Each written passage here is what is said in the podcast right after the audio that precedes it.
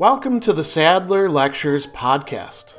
Responding to popular demand, I'm converting my philosophy videos into sound files you can listen to anywhere you can take an MP3. If you like what you hear and want to support my work, go to patreon.com slash sadler. I hope you enjoy this lecture.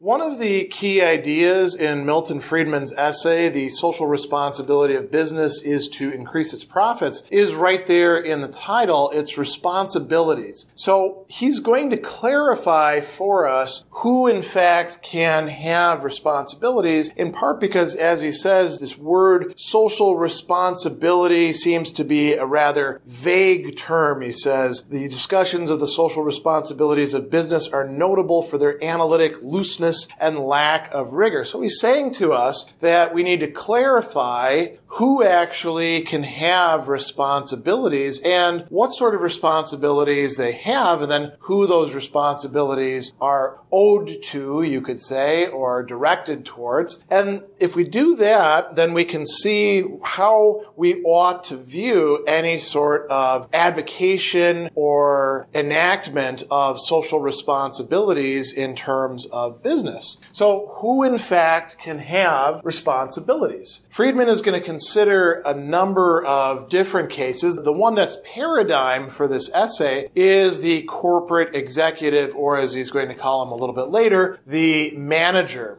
So we'll come back to that one in just a moment because it's so absolutely central. But a little bit later in the piece, he actually talks about two other groups that might have some sort of stake. Actually, they have more of a stake in some sense than the corporate executive because they own either part or the entirety of the company. So he talks about the case of stockholders and he says that the same argument that he's making applies to the newer phenomenon of calling upon stockholders to require corporations to exercise social responsibility. There he's talking about stockholder advocacy of divesting from certain things or directing the products er, in a certain way or insisting that a certain wage be paid to employees or benefits. We could go on and on about examples, but it's been a phenomenon where some of the stockholders would attempt to try to steer a corporation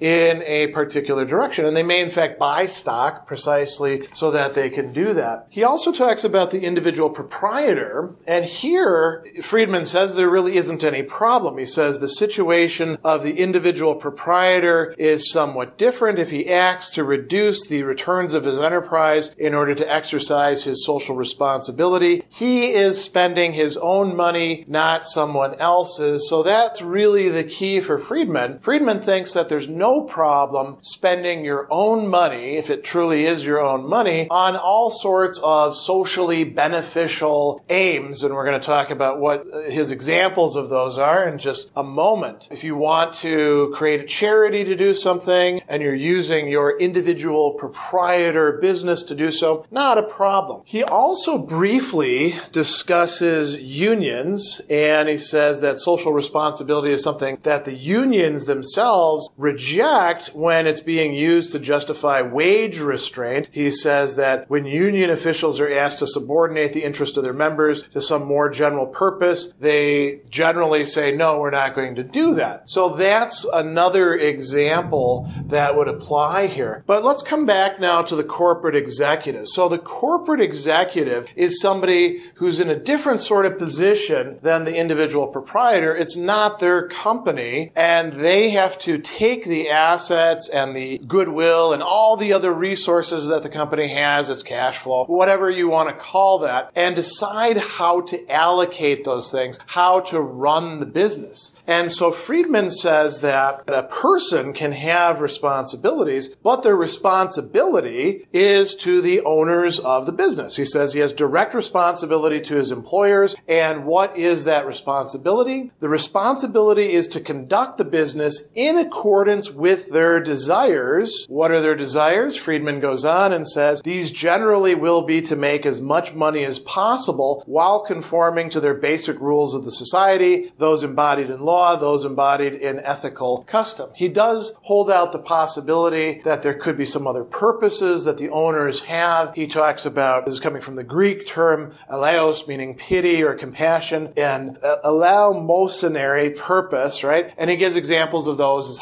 hospitals or schools. So if I establish a school and I hire somebody to be the dean of that school and manage it, that would be an example where I'm the one who's directing the purpose and the, the dean still has to run it like a business in order to maintain that institution. In general, for most corporations or most institutions, the goal is going to be to make money. The goal is going to be to do what the owners want it to do. So the corporate executive has a responsibility to run things in such a way as to try to maximize profits. Now, he also points out that the corporate executive, him or herself, can be, as he says, a person in their own right. And he says, as a person, he may have many other responsibilities that he or she assumes or recognizes voluntarily to family, conscience, feelings of charity, clubs, churches, city, country. And so that person can take part of their income if they want, the salary that the company is paying them, their bonuses, whatever, and devote it to those aims, but they don't have the right right, according to Friedman, to divert company resources to serving those aims. They can't pick their favorite charity to be the recipient of the company's largesse. That would actually be violating the obligation to the stockholders or the owners. What about corporations themselves? Friedman says that a corporation is an artificial person, so it can have at most artificial responsibilities when it comes to talking about business with sort of a capital B as something that runs throughout society. Says there is no responsibility on the part of business as such. Only corporations or individuals can have responsibilities. An entire sector of the economy cannot. So who are these responsibilities directed towards then? And notice that Friedman does not just talk about the stockholders owners, or as he's going to say, the employers. A little bit later, when he's describing the bad effects, as he takes it, of diverting any sort of resources or making decisions on the basis of social responsibility, he will tell us that it's not only employers who are being given short shrift, but also customers. Why customers? Because if you are not making the business as lean as possible, as profitable as possible, then you're going to have to raise prices for the customers. Also employees. If you're going to use the business or structure the business or direct it in such a way that it's being less efficient, that means that you can't pay the employees as much, according to Friedman. And he gives several examples of this. And the examples are quite interesting. Notice this, of course, is a piece from 1970. So these are examples that fit particularly well with those times. The first one is, he says, dealing with inflation. We might refrain from increasing the price of a product in order to contribute to the social objective of preventing inflation, even though a price increase would be in the best interests of the corporation. Big problem in the 1970s, big worry. So there was a lot of pressure not to raise your prices. Another example would be pollution. He says,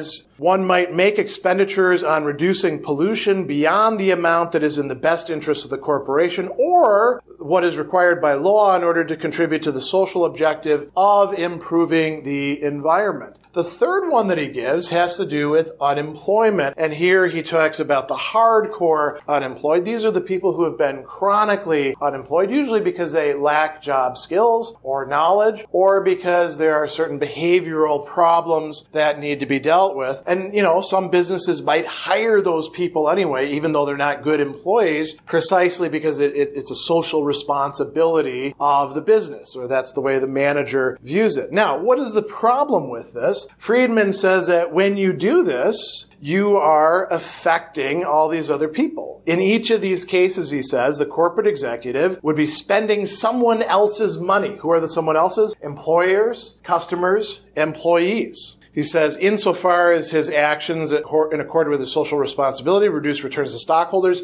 he's spending their money. Insofar as his actions raise the price to customers, he's spending customers' money. Insofar as his actions lower the wages of some employees, he is spending their money. And that is what, in, in Friedman's view, is wrong with following social responsibility if you are indeed a corporate executive making decisions. So he says that the executive is exercising a distinct social responsibility rather than doing what they're supposed to be, serving as an agent of the stockholders or customers or employees. Why? Because he spends the money in a different way than they would have spent it. And he says this amounts in, in effect to a tax on each of these groups or individuals, and Friedman views that as an abdication of the genuine responsibility that someone has. So, in ethical terms, it's something wrong. Special thanks to all of my Patreon supporters for making this podcast possible. You can find me on Twitter at Philosopher70, on YouTube at the Gregory B. Sadler channel, and on Facebook on the Gregory B. Sadler page. Once again, to support my work, go to patreon.com slash sadler. Above all, keep studying these great philosophical works.